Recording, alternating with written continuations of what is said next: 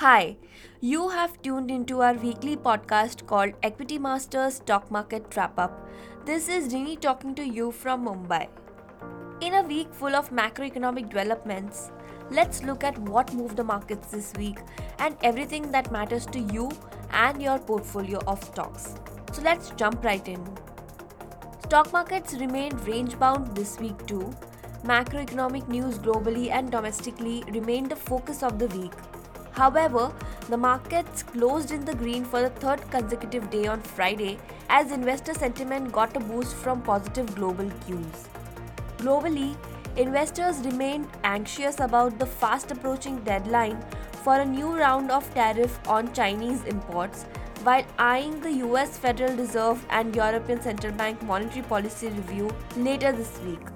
Market participants also focused on general elections in the UK.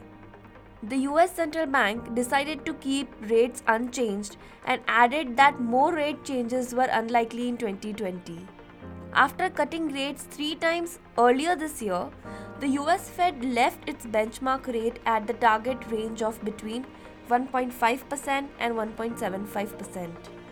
The Fed, in a policy statement, said that the committee judges the current stance of monetary policy is appropriate to support sustained expansion of economic activity, strong labor market conditions, and inflation near the symmetric 2% objective. Back home, the government released India's retail inflation and factory output data on Thursday. Well, India's retail inflation rate in November stood at 5.54%. Retail inflation for October stood at 4.62%. November, but the culprit was food inflation, onions in particular. Irrespective of the source of inflation, monetary policy is focused on the headline print. Recall that the RBI governor had warned that food inflation will remain high after the central bank held rates steady in its latest meeting.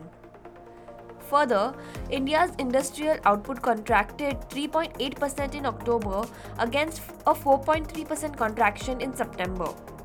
Industrial output or factory output is the closest approximation for measuring the economic activity of the country's business landscape. Now, before you take these macro numbers seriously and fret over these inflation numbers, I would like to quote our co head of research, Tanushree Banerjee. She says, and I quote, We are in the stagnation period now. GDP growth in the recent quarter was the lowest in the last six years. The mainstream media and rating agencies are doubting the potential of the Indian economy. Another year has almost gone by with almost nothing to show in the Indian stock market. So, what should you expect in 2020? I strongly believe 2020 will be the year of New India. Why? Everything the Modi government has done and many other big reforms that have taken place over the last three years will now start to bear fruit. Unquote. So, guys, Tanushree has discovered 50 irreversible trends in her research into the rebirth of India. She then developed a framework to pick the best stocks. To find out more, log on to stockselectoffer.com. Meanwhile, from the US markets, Democrats in the US House of Representatives announced impeachment charges against President Trump on Tuesday, making him the fourth president in US history to face a formal effort to remove him from office. The move, which followed weeks of investigation and hearings, sets the stage for a vote on the charges or articles of impeachment in the full Democratic controlled House next week. No Republican in either the House or Senate has come out in favor of Trump's removal from office. Now, on the US China trade war front, President Trump has signed off on a phase 1 trade deal with China, averting the 15 December introduction of a new wave of US tariffs on about $160 billion of consumer goods from the Asian nation. The deal presented to Trump by trade advisors on Thursday included a promise by the Chinese to buy more US agricultural goods. Officials also discussed possible reductions of existing duties on Chinese products. The terms have been agreed, but the legal text has not yet been finalized. Let's see how this pans out. Moving on, Yes Bank on Tuesday said it is favorably considering the $500 million investment offer from Citax Holdings and Citax Investment Group, even as discussions continue on the binding offer of $1.2 billion submitted by Canadian investor. The private lender said it would decide on these fundraising proposals at its next board meeting, after it was unable to do so on Tuesday. Consequently, Yes Bank shares were under pressure. They have tumbled the most in past 2 months. Now in the news from oil space, last week OPEC, Russia and other oil producing nations agreed to additional oil production cuts in an effort to support oil prices. Following the 177th meeting of the OPEC conference in Vienna, OPEC said it would increase its production cuts by another 5 lakh barrels per day this continues the strategy adopted in late 2016 of limiting production. So, will this have any impact on crude oil prices?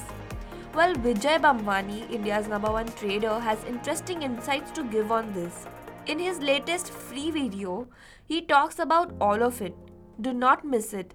You just need to visit Equity Masters channel on YouTube or find it under featured videos section of our website. Vijay Sir also keeps a tab on Saudi Aramco IPO, which brings me to another important update. Saudi Aramco shares surged the maximum permitted 10% above their IPO price on their Riyadh stock market debut on Wednesday, closing in on the $2 trillion valuation long sought by Saudi Crown Prince Mohammed bin Salman. The shares leapt to 35.2 riyal each up from the IPO price of 32 riyals and at the daily limit of price moves allowed by the Tadawul exchange. That gives the oil giant a market value of about $1.88 trillion, comfortably making it the world's most valuable listed company, although it will have one of the smallest free floats of publicly tradable shares, which is just at 1.5%. Again, I would recommend you watch Vijay sir's video on this to get better insights. So we gotta wrap it here. Do come back again next week for our market analysis and updates. Remember, it's equitymaster.com. Before I sign off, I would like to know whether you like our podcasts. We would love your feedback. Just visit equitymaster.com and drop us a line. We look forward to hearing from you. Thank you.